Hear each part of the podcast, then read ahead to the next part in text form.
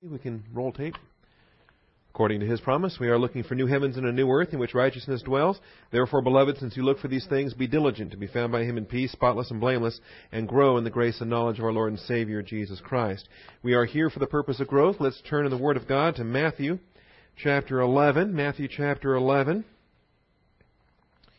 You may also turn to Luke chapter 7, and we'll do some back and forth this morning.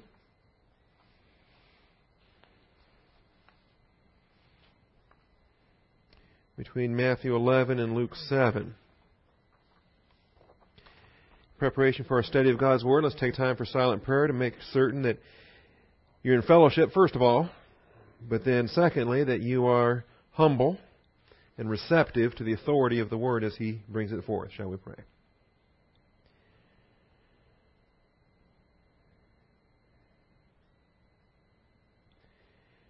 Heavenly Father, we come before you this morning thankful for the truth of your word and thankful for your abundant life blessings.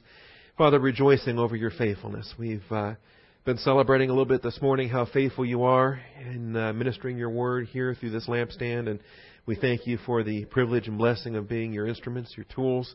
We know you don't need us, Father. We recognize that you can teach Bible class through uh, through a donkey, and uh, Father, it's just uh, a real blessing that, uh, you call us by your grace and choose to utilize us as your fellow workers. So we do thank you for such privilege. We pray for diligence and humility in the ongoing ministry.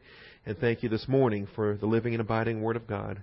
We pray all these things in Jesus Christ's most precious and holy name. Amen. All right, basic CDs. That's what we were celebrating this morning. We're thankful for those. And uh, as many copies as we can get, as quickly as we can get, we will uh, get those into your hands. CDs that will have all 68 lessons on one disc.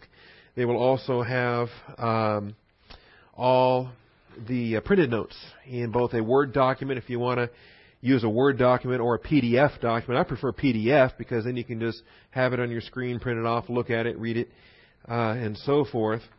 And you can't change it. You can't mess something up or delete it. They're unchangeable in that way. The Word document, though, if you want to make changes, if you want to edit it and reprint it and fix all the faulty theology and so forth, then go ahead and open the open the Word document and then make it all right and everything and put your own name on it and print it off yourself. So we have Word documents, PDF documents, also Libronix documents to uh, take the basic doctrinal studies and put them into your Logos Bible software.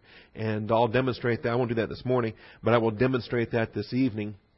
And uh, encourage folks who have the Logos Bible software to save that uh, file and uh, make it a part of their software installation. All right. This morning we're dealing with the encouragement to John the Baptist in Matthew chapter 11, a passage that I believe is uh, uh not taught correctly or thoroughly when you, people look at it and, uh, and basically just say, well, John got he had a weak moment or he got kind of pathetic and he got kind of discouraged and and so you know Jesus needed to encourage him. And and you know there are accurate teachings for what do you do when a believer is discouraged and how do you come alongside and how do you encourage them and how do you use the word. And clearly you you can you can teach that in this passage but I think it's a mistake to do so. I'd rather teach that in other passages where uh, clearly the discouragement is there. And uh, where you can make that case. I think this case is not one of discouragement. You don't have the word discouragement in this text, although generally it's taught that way. I think this is a statement of great faith. And I'm going to take one side trip this morning, and to do that I'm going to go to the Gospel of Luke and look at chapters 1 and 2, and, and I'm just going to remind everyone how we taught these two particular questions as they were asked. And in Luke chapter 1,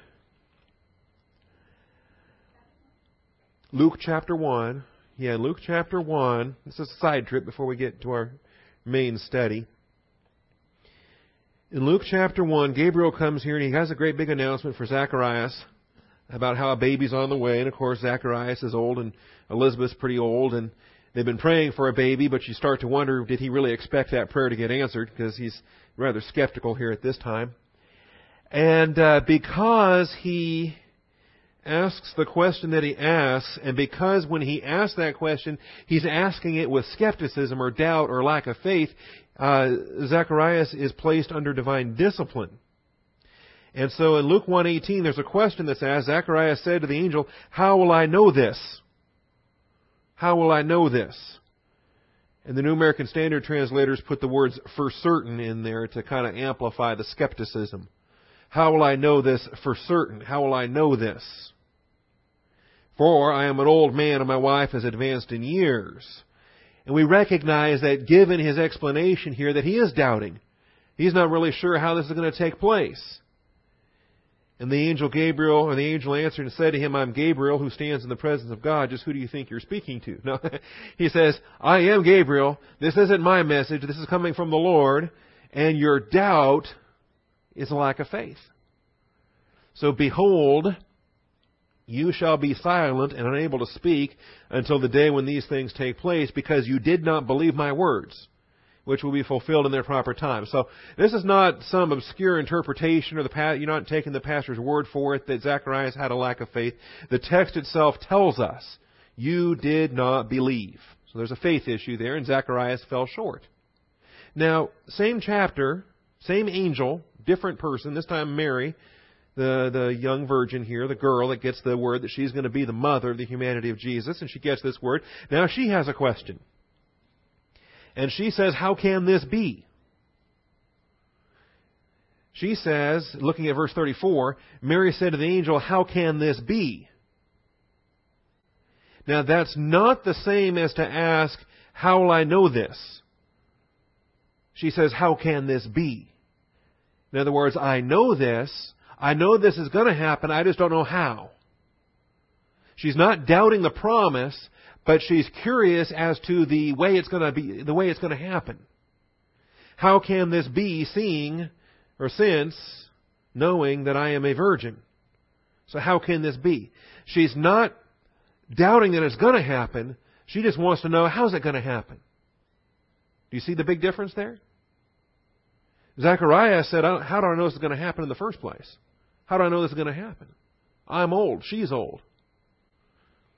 Mary says, not how is this going to happen, or I don't think it's going to happen. She says, I know it's going to happen, but tell me how it's going to happen because I'm a virgin, and as I understand it, virgins can't be pregnant. See? It's a huge difference. So now, in Matthew 11, when the Baptist asks him, Are you the expected one, or shall we look for someone else? It's legitimate for us to examine that question and say, All right, is this a Zacharias kind of question or a Mary kind of question? Is this a question where he has no faith, where he's skeptical that it's going to happen, or where he doesn't, where he's, he's weak in faith and so forth, in which case he needs to be rebuked and he has to have his lack of faith demonstrated? Or is this a Mary question? Where he continues to have faith, he knows the promises of God, he knows they're going to be fulfilled, and he's trying to learn how it's going to come about. He's not doubting that it will come about. He's trying to learn how it will come about. So is it a Zacharias question or a Mary question? If I can use the, the two contrasting questions from Luke 1 as, as examples. All right? I believe that typically when this chapter gets taught, most pastors take this as a Zacharias question. They take this as well. He's he's growing weak in faith. He's discouraged. He's in prison, and and things aren't working out. And he's starting to second guess himself. And and they basically they read all of that into this. And I don't think there's a need to do that. I don't think we have to take this as a Zacharias question. I think it's more natural to take it as a Mary question. And the surrounding context of both the Matthew 11 and Luke 7 accounts, I think, makes that clear. The Lord does not rebuke him for his lack of faith. He does say, Blessed is the one who uh, does not take offense at me. In verse 6, Blessed is he who does not take offense at me, but that is not a rebuke of Zacharias or not a rebuke of John in saying that you have already stumbled and you don't have any faith. It's not what it says. Okay? I believe it's, it's a statement of, of happiness for the reality of where John presently is. He is not stumbling, and because of that, he's happy, even though he's in jail and even though he's about to lose his head. He still is Makarios happy, because he is not stumbling. He is not um, stumbling over the first advent ministry of Jesus Christ. So, we will deal with that. Now, let me get our slideshow up and running here. I wanted the Bible software for one reason, and we'll get to that later. Maybe. We may not get to it this week. Uh, slideshow. There we go.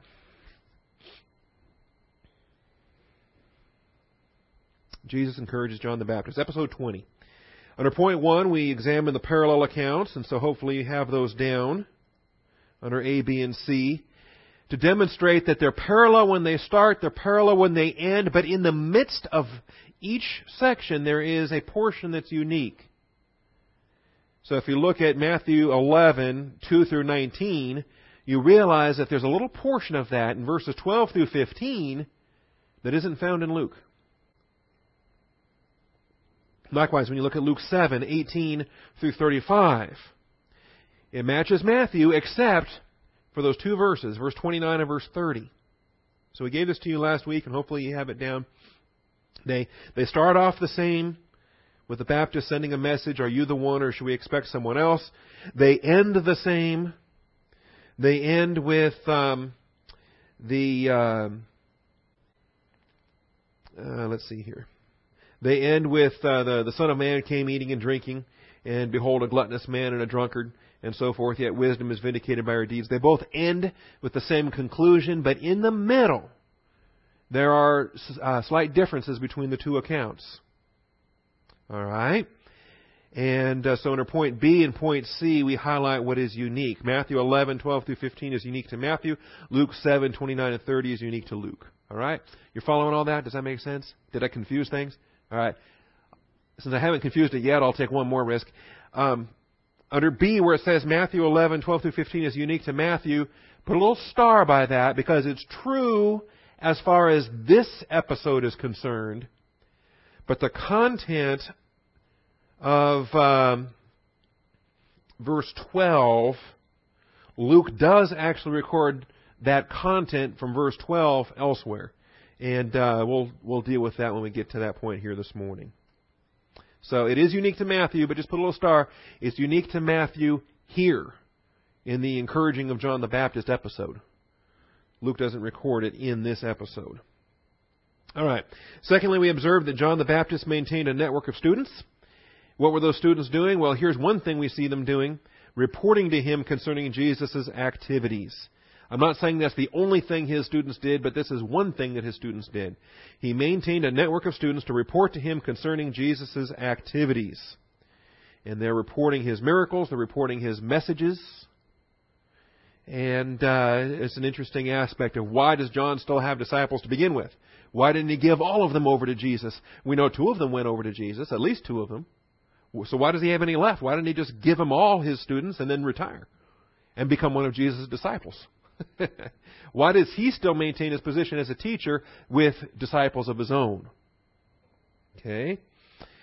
Under point three, we looked at John's question itself, and this is where we uh, used the bulk of our time last week,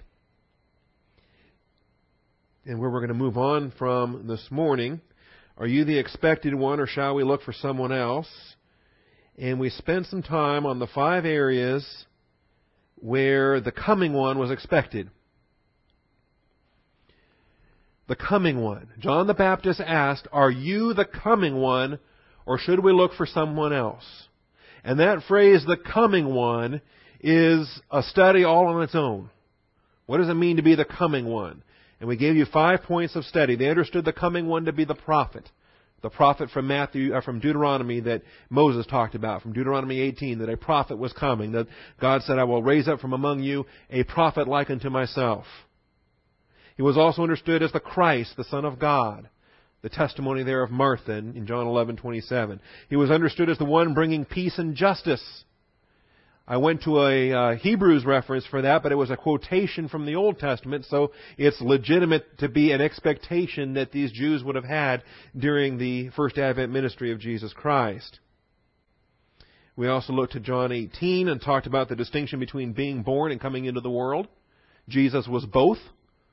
He was born in his human body, but then he came into the world as well in the sense that as the pre-existent eternal God the Son, he was already in existence prior to his physical birth. The fact that he is still a coming one is very important for us. That there is a second advent, still yet future. Here we are today in 2006 AD, and yet he's still the coming one. Because once again, he's the coming one. There's the rapture of the church coming up, and there's the second advent of Jesus Christ.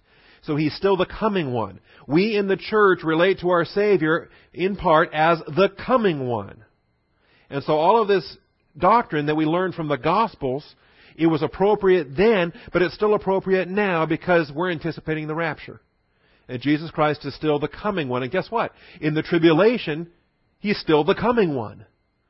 Because after the rapture's done and we're gone, for those that get saved during the tribulation, there's still the second advent yet future.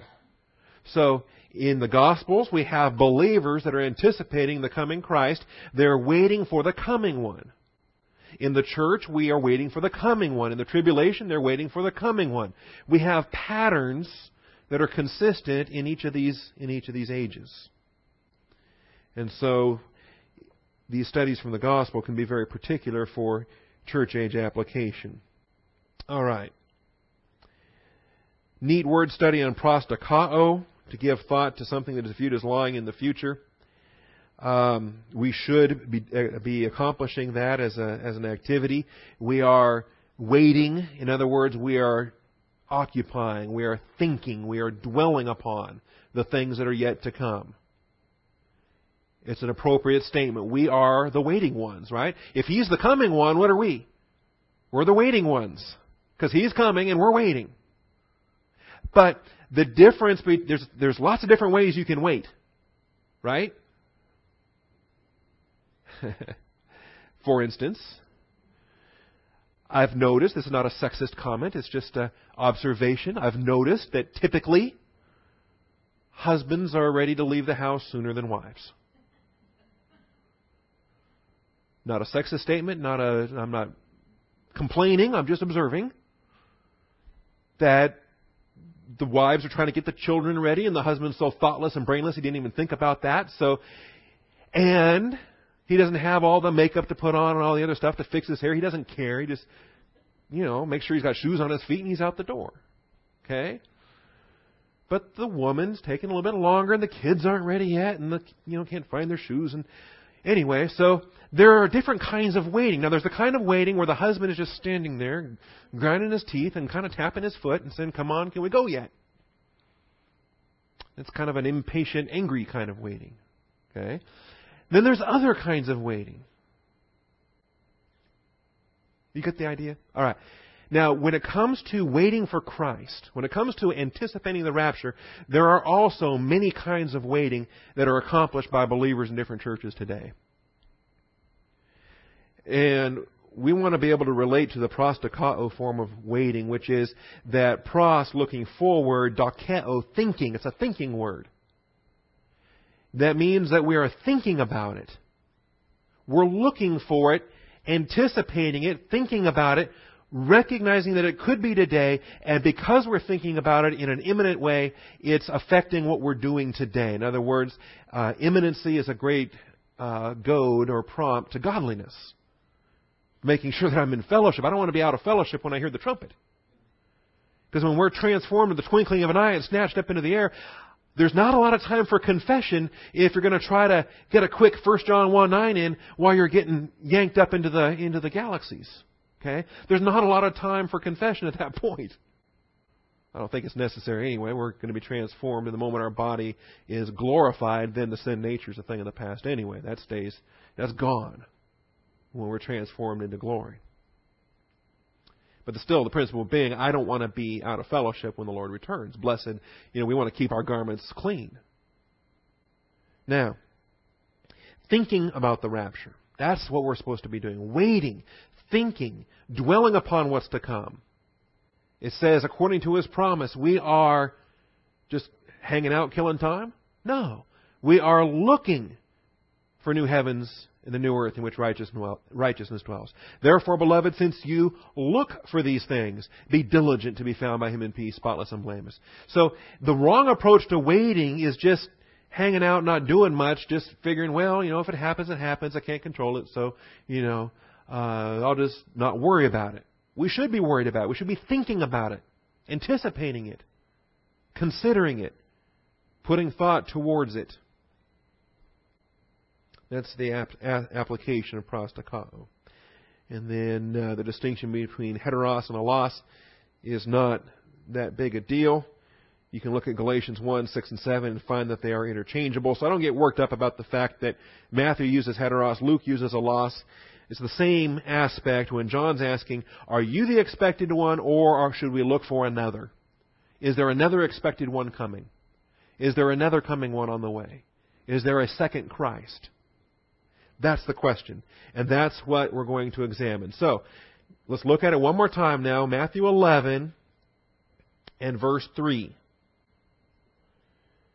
When Jesus had finished giving instructions to his twelve disciples, he departed from there to teach and preach in their cities. Now when John, while imprisoned, heard of the works of Christ, he sent word by his disciples, John's disciples, and said to him, said to Christ, Are you the expected one? Or shall we look for someone else? Shall we look for expected one number two? right? Are you the expected one and only? Or is there another one that we should expect? That's his question. And it's legitimate. Under point four, I tell you that this is legitimate.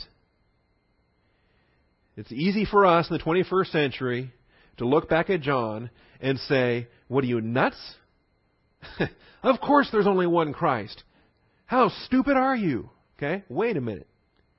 That's our hindsight looking back at John and unfairly recognizing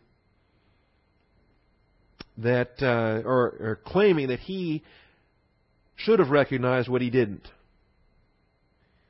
And I think we're going to conclude with this study that not only that he shouldn't have been able to with what he was made available to him at the time. He didn't have a New Testament. He didn't have the mystery doctrine of the church.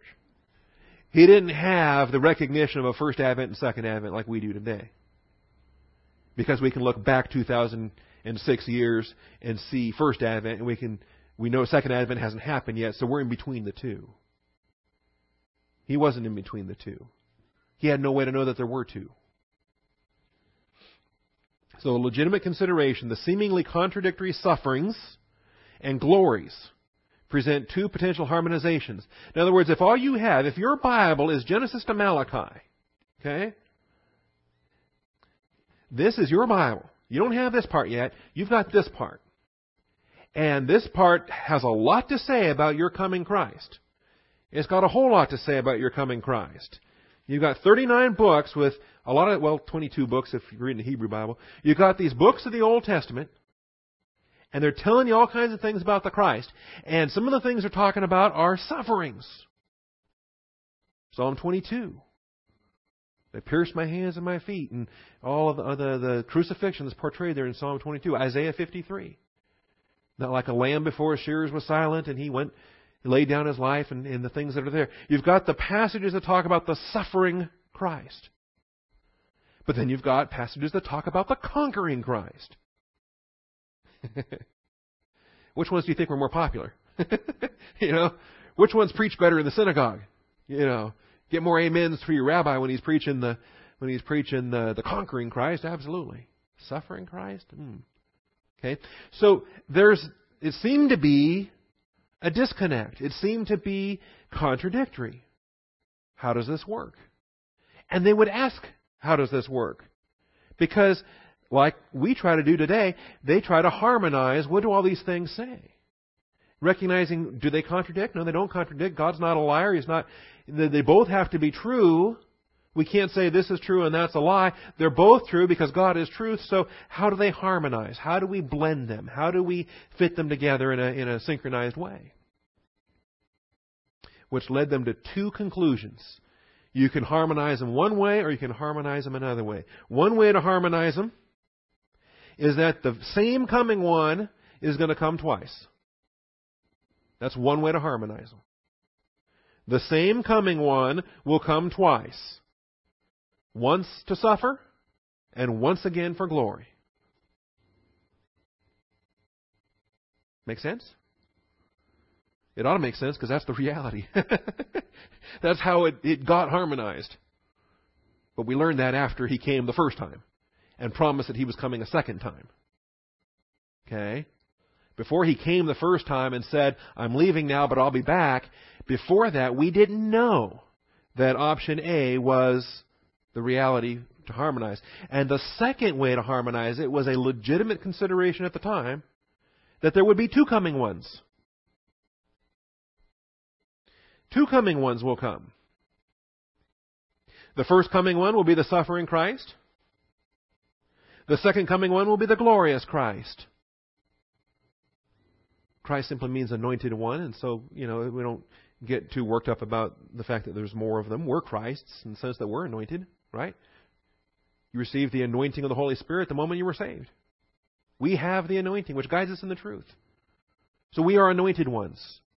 Therefore, we are Christ's, vocabulary speaking. Two coming ones will come. That's, and that was a legitimate option. The first coming one would be the suffering Christ. The second coming one would be the glorious Christ. Now we know that's not the case. We know that's not the case because we have a New Testament. And because we have the record in the Gospels. And because Jesus was the coming one and He came and He said, I'm going away now, but I'm coming back. And when I come back, all those other prophecies, those are going to get fulfilled. Okay? So we know that now. John didn't. John didn't. And so to, to look at John in Matthew 11 and say, well, what a, what a wuss, what a coward, what a weak sister, and, and so forth, why doesn't he have more faith? I think he's got tremendous faith. And in faith, he's asking this question to get clarification on his understanding. Just like Mary was doing when the Lord said, You're going to have a baby. And she says, Tell me how that's going to work because I'm a virgin. She wasn't asking that doubting. She had faith. She just wanted to know how. All right. Point five. The debate was a matter of person or time. The debate was a matter of person or time. I should have put these on the same slide so you could see option 4B and option 4A. The debate was a matter of person which was option 4B, are there going to be two different people? Or time. Is it the same person coming twice at two different times? So you want to get this down in your notes. The debate was a matter of person or time. The person debate considered option 4B. The time debate considered option 4A. I'll, I'll put the A and B back up there again. See, the, the question of person with option B there, are there two coming ones? So we want to know who are these two people. It's a question of person. Or under option A, is it a matter of time? Is it the same Christ, but he's coming one time and he's coming a second time later, and so it's a matter of time? Okay? So the debate was a matter of person or time. And this is exactly what Peter wrote about in 1 Peter chapter 1 and verse 10. Join me there. 1 Peter 1:10. Because this is the key in uh, putting it all together and answering why the Baptist was asking the question that he was asking.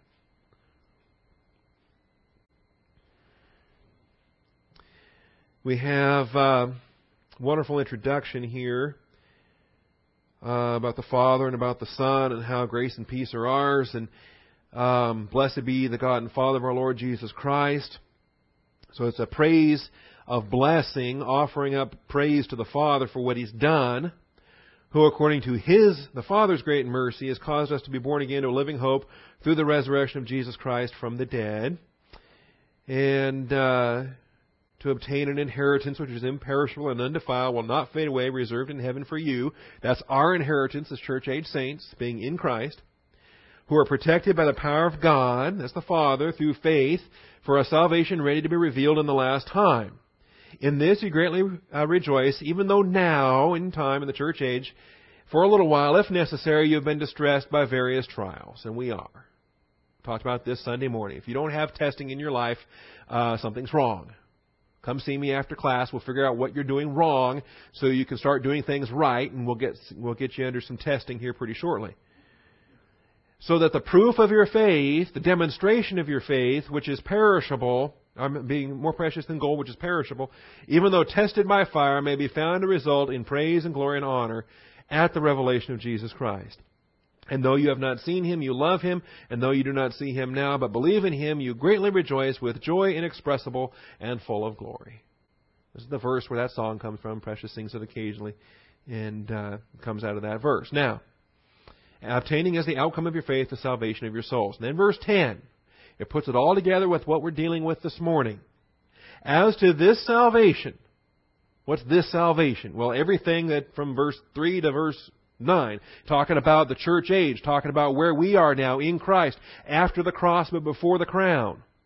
Where now for a little while we're being tested, but there's a crown coming up. Okay? The fact that we're in between the two advents. As to this salvation, the prophets who prophesied of the grace that would come to you made careful searches and inquiries. It was not their fault that they didn't know what was going to happen. They weren't sloppy. They weren't negligent in their duties. They made careful searches and inquiries. What do you think John the Baptist was doing when he sends his messengers to Jesus and he asks the question? He's making a careful search and an inquiry. Are you the expected one or should we expect someone else? They weren't sloppy. They weren't stupid. They weren't weak in faith.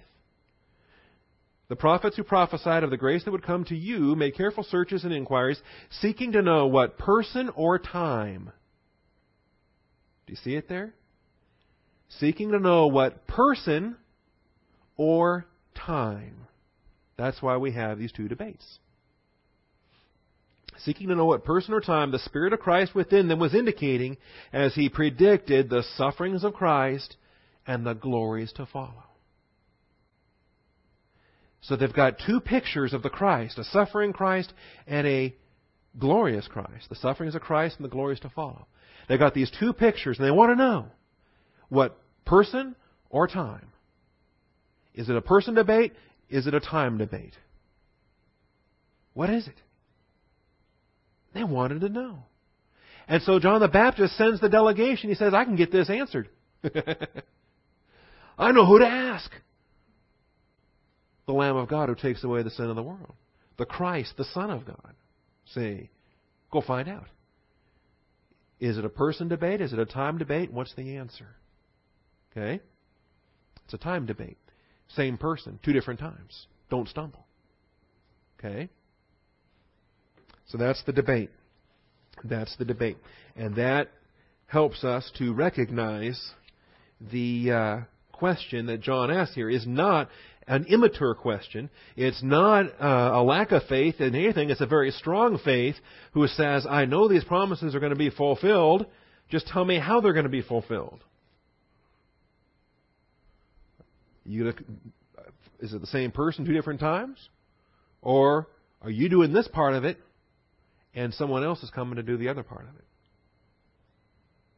So, back to Matthew 11 now. He heard the works of Christ sent word by his disciples and said to him, Are you the expected one, or shall we look for someone else? And Jesus answered and said to them, Go and report to John what you hear and see. The blind receive sight, the lame walk, the lepers are cleansed, the deaf hear, the dead are raised up, and the poor have the gospel preached to them. Blessed is he who does not take offense, or blessed is he who does not stumble over me. Now, in his response, in his response, the answer that he gets, I was trying to see if I put the, I did not. The Lord cites from the uh, book of Isaiah here from the Old Testament, and he puts John in remembrance of the Scriptures. So let's go ahead and look at it. I wanted to put these in a slideshow, and I overlooked doing that. My apologies. Let's take a look at it. Because the answer that he gives them, the blind receive sight, the lame walk, the lepers are cleansed, the deaf hear, the dead are raised up, and the poor have the gospel preached to them. All right? And as that answers his question, is Jesus answering his question? Yes and no. Okay? Jesus doesn't give him a direct answer to say, yes, I'm the expected one. Don't expect anyone else. I'm coming back a second time. He doesn't say that explicitly. What he does is he quotes the scriptures that for John the Baptist are going to put it all together for him. So that John can answer the question for himself with the selection of scriptures that Jesus gives him here. Now, I'm going to go ahead and put this up side by side.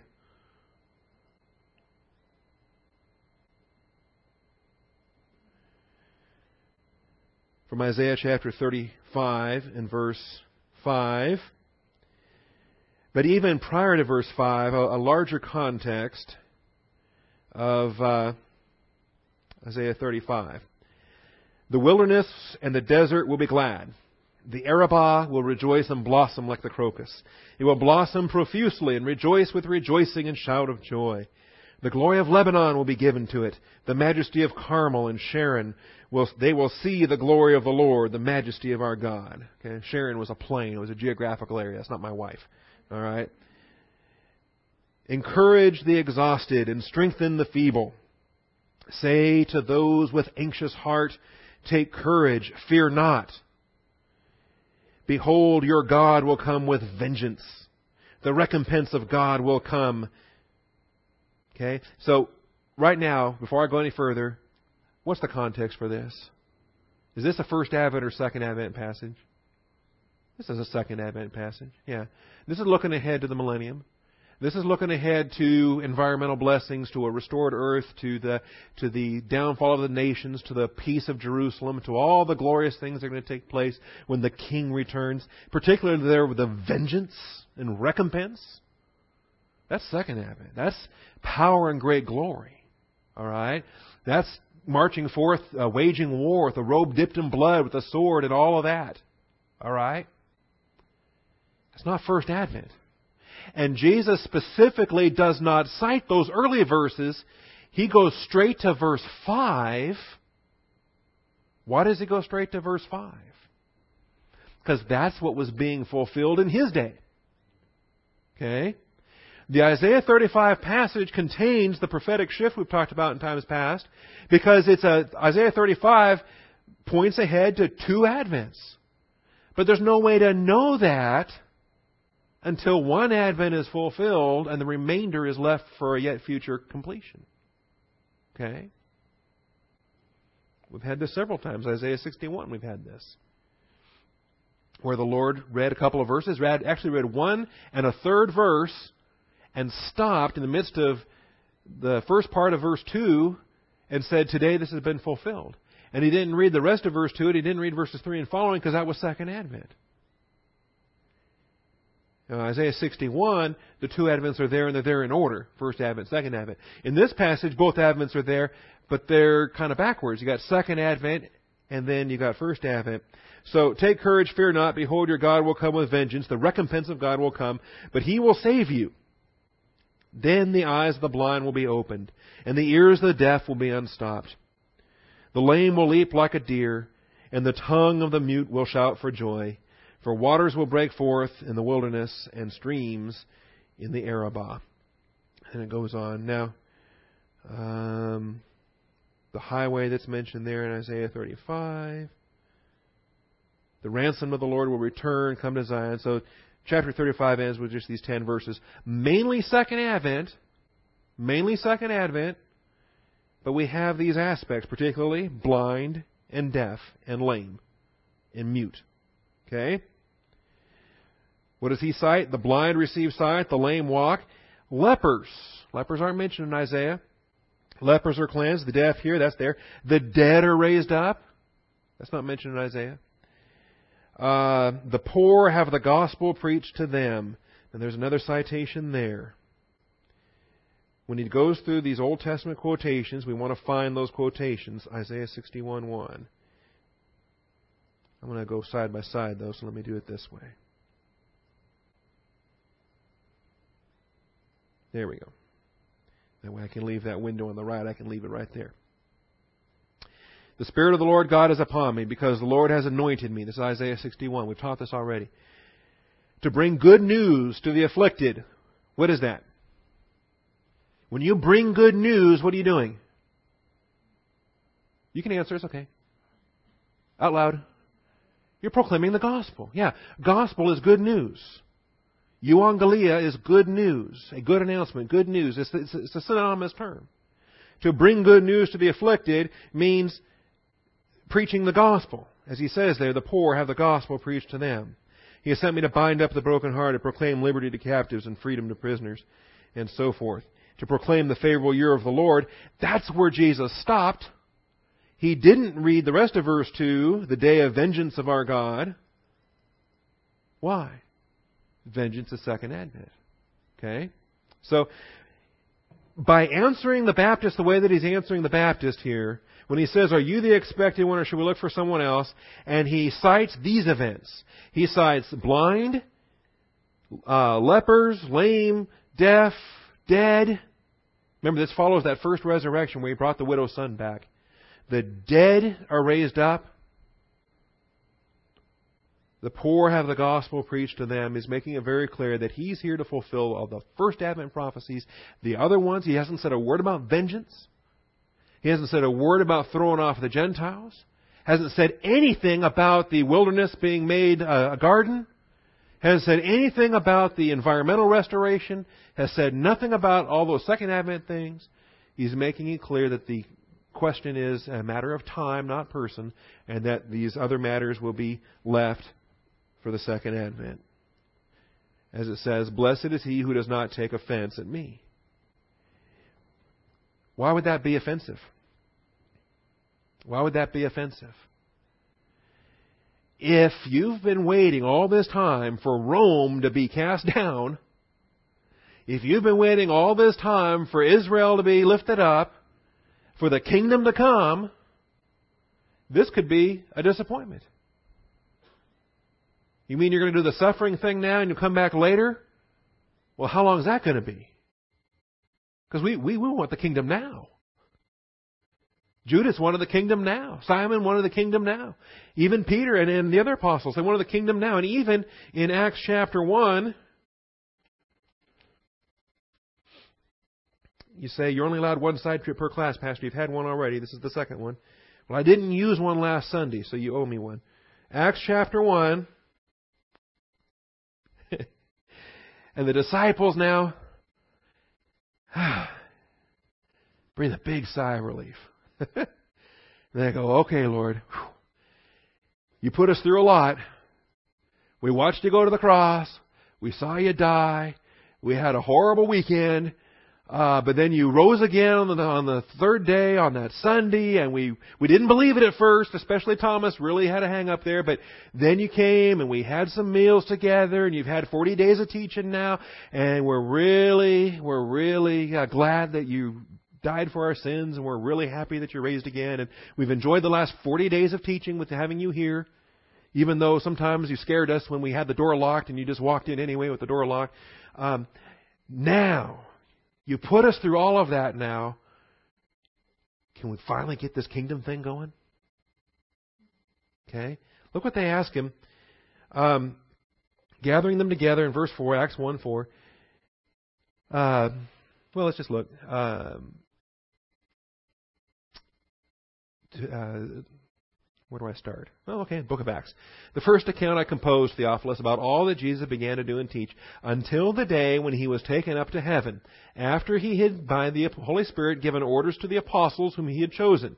To these apostles, he also presented himself alive after his suffering by many convincing proofs, appearing to them over a period of forty days and speaking of the things concerning the kingdom of God his resurrection ministry for 40 days. Gathering them together, he commanded them not to leave Jerusalem, but to wait for the fa- for what the Father had promised, which he said, "You have heard from me." For John baptized with water, but you will be baptized with the Holy Spirit not many days from now. Okay? About 10 days from now. Okay? It's called Pentecost. You're going to get this 50 days after, after Passover. And, uh, so they're about 10 more days away. So when they had come together, they were asking him, saying, Okay, Lord, is it at this time you are restoring the kingdom to Israel? now? Okay? It's kind of like children in the back seat. Yeah, are we there yet? Are we there yet? Are we there yet? Are we almost there? How much further? Okay? and here they are. Can we get to this kingdom now? And he says to them, well, it's going to be at least 2,000 years. Okay, no, he doesn't tell them that. That would scare them to death. He just says, It is not for you to know the times or epochs by which the Father has fixed by his own authority. Okay? Me go back. I, I stopped reading too short. I should have read one more thing there in 1 Peter 1, verse 10, because they made careful searches and inquiries, um, seeking to know what person or time the Spirit of Christ within them was indicating. But then I didn't read verse 12. It was revealed to them that they were not serving themselves, but you. In other words, they, they're, they're making the, these requests and they're trying to get answers, and you know what they're being told? It's not for you to know. It's not for you to know. That will be made clear later. Well, how much later? Later. Okay?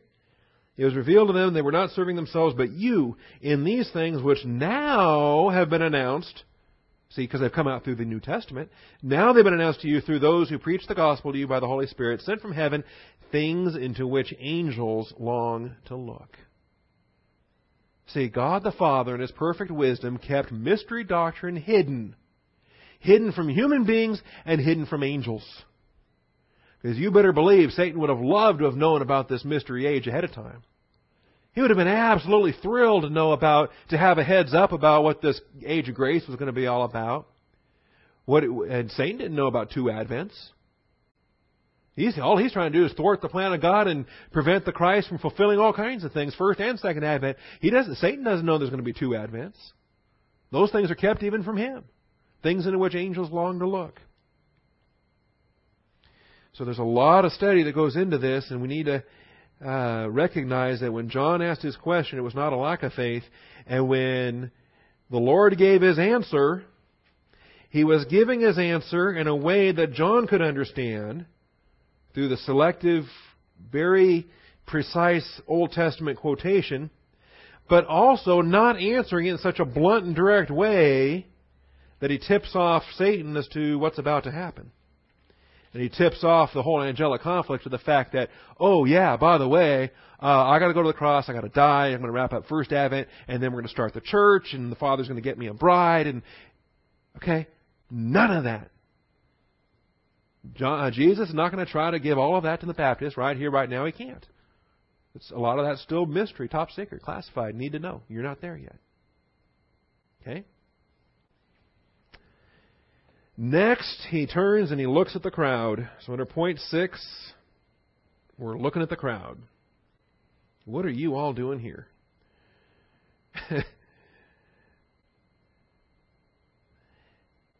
As these men were going away, Jesus began to speak to the crowds about John. What did you go out into the wilderness to see? Going to use the opportunity he answered those disciples. They've departed. They're going back to the to the jail facility there, prison facility where John was, where they can relay the message back to him. And after they're gone, you've got these crowds. And the Lord's got questions for them. What did you go out in the wilderness to see? What were you doing at that time, and what are you doing now? Why are you following me? Why did you follow him when he was around, and why are you following me now?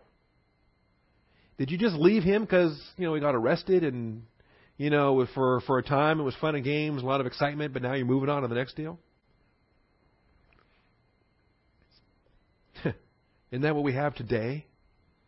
You get flocks and flocks of believers, and and they're all rushing off to this uh, you know this purpose-driven thing. Before that, they rushed off to the Jabez thing. Before that, they rushed off to that other thing. Okay? And there's something else on the way. Actually, we're already in the post uh, purpose driven and post Willow Creek era because the new emerging, uh, emerging church is supposed to be the next step. See, we've gone from seeker friendly to purpose driven to emerging.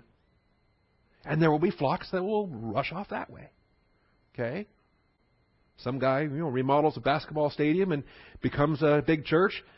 Next guy will probably remodel a football stadium and make that a big church. And someone else will remodel a state capitol and make that a big church. Or who knows? As long as it's the latest and greatest, we can top whatever was done before. Okay? The Lord turns to these guys and says, What were you doing?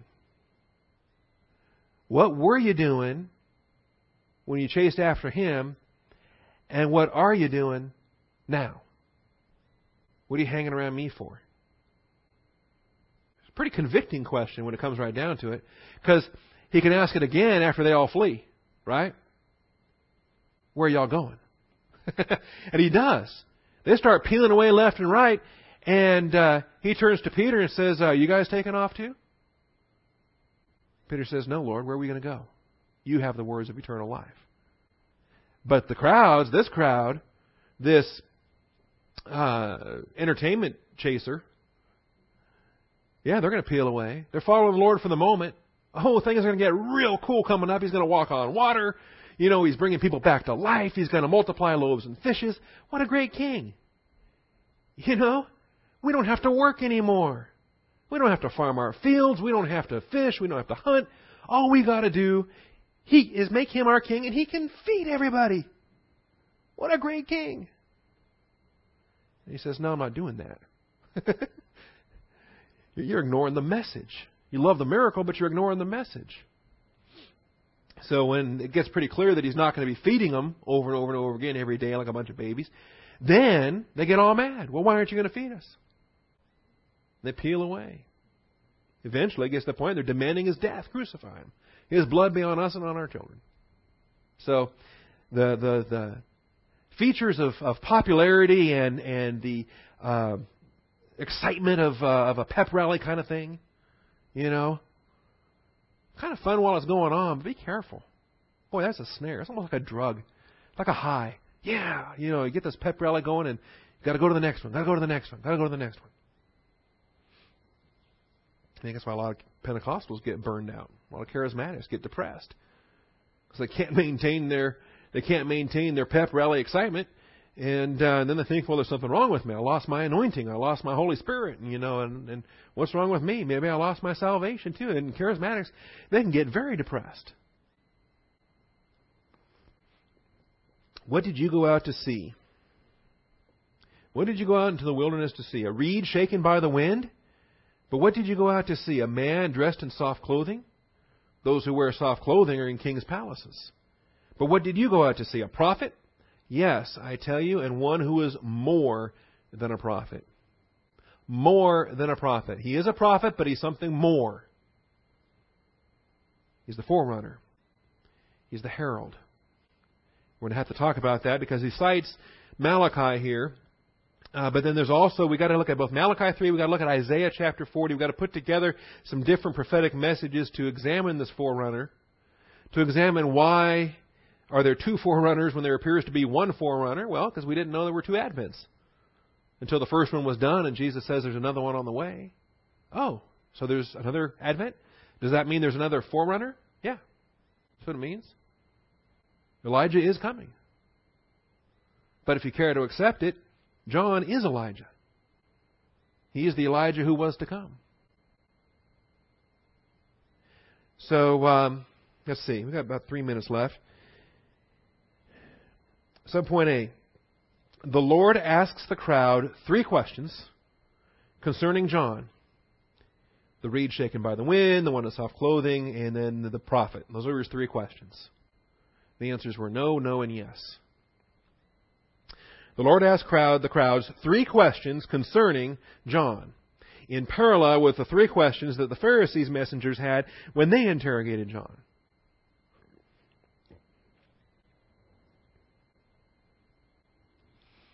The Lord asked the crowds three questions concerning John in parallel with three questions that the Pharisee messengers had when they interrogated John. So here's your three questions. What did you go out to see? A reed shaken by the wind?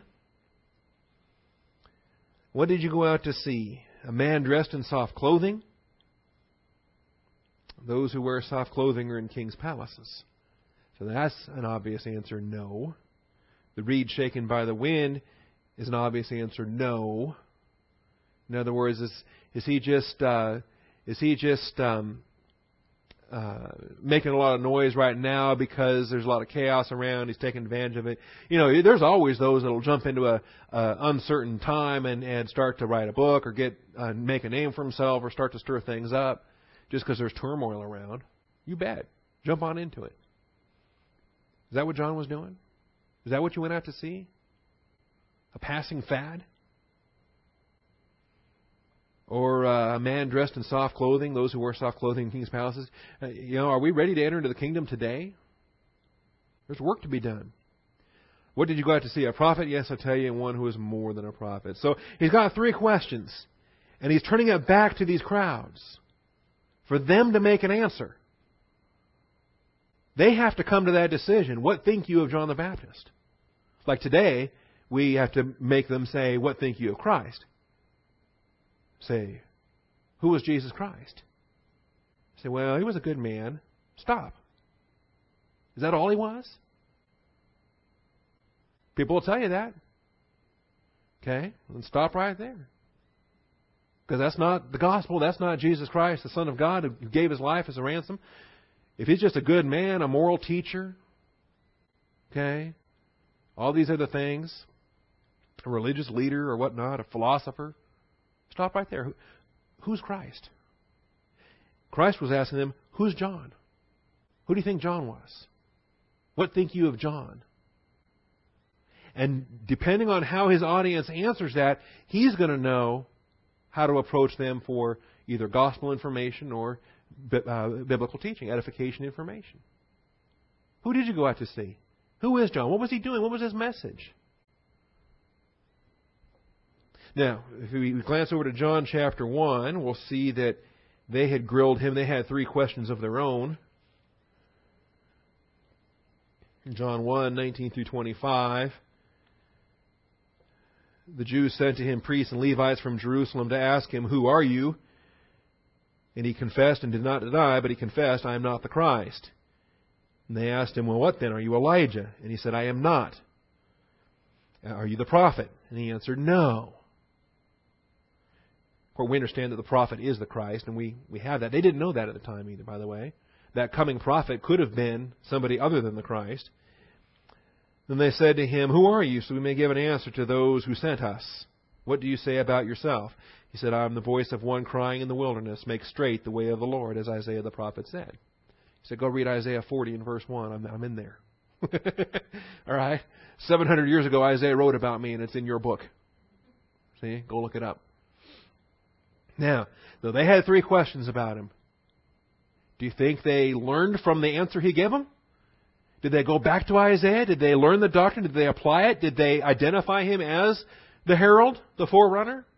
In which case, do they listen to when he says, Here's the Christ? Okay. So it's clear that they had three questions. He gave them an answer, and they've been ignoring it. So now Jesus is asking them questions. Who is John? What did you go out to see? It's a follow up to the questions they asked and the answer John already gave them. They should know who John was. They should know why they went out to see him. They should know what the content of his message was, but they don't. Finally, under point B, I'll close with this. The Lord asks, Who do the people think John is? In parallel with a question he will soon put to his disciples Who do you think that I am? The Lord asks, Who do the people think John is? in parallel with a question he will soon put to his disciples Who do you think that I am? Matthew 16, 13 through 20. If, you're, if, if they were able to answer the first one right, this one gets easy. if they know who John was, and they listen to what John said, then they'll know who Jesus is. Because John said that Jesus is the Lamb of God who takes away the sin of the world. He said that he's the Christ, the Son of the living God. Said that he's the one, I'm not fit to untie the thong of his sandal. He says he's the one that will baptize you with the Holy Spirit and with fire. John had a lot of things to say about Jesus Christ. And if they were able to answer the question, who is John? The forerunner, the herald, the prophet of the coming one. Then they'd be able to answer the question, who is Jesus? The Christ, the Son of the living God, the coming one. The Lamb of God who takes away the sin of the world. So in Matthew 16,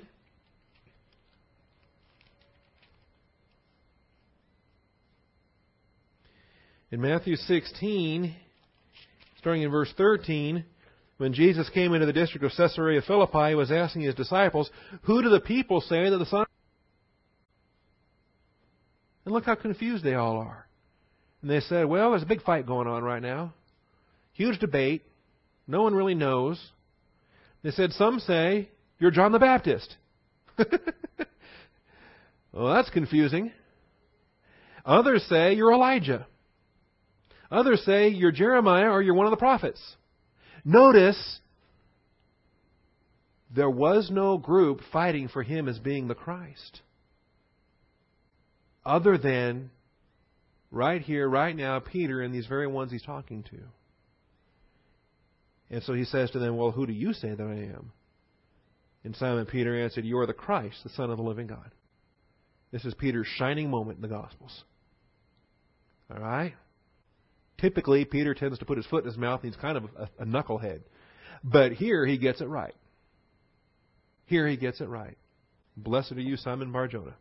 Anyway, these questions are vital. The questions the Pharisees had that John answered in John 1, the questions that Jesus asked about John in Matthew 11, the, the questions that Jesus asked about himself in Matthew 16, these questions are critical because they come to the core of the gospel. Who is Jesus and what's he doing? Because if you can't answer who he is, how do you know what he's doing? All right. We will return to this study one week from now, Lord willing, rapture pending. Father, thank you for the truth of your word. We thank you for your faithfulness. We thank you for the blessing we have to have a perspective in the church, to have mystery doctrine revealed, to have a New Testament, to be able to look back at First Advent and to be able to look forward to Second Advent. And we do let our minds dwell on these things, Father. We anticipate the coming one. We expect Him. We're thinking about Him daily. We're occupied with Him, and we pray that it might even be today. Even so, come, Lord Jesus, we thank you in Christ's name. Amen.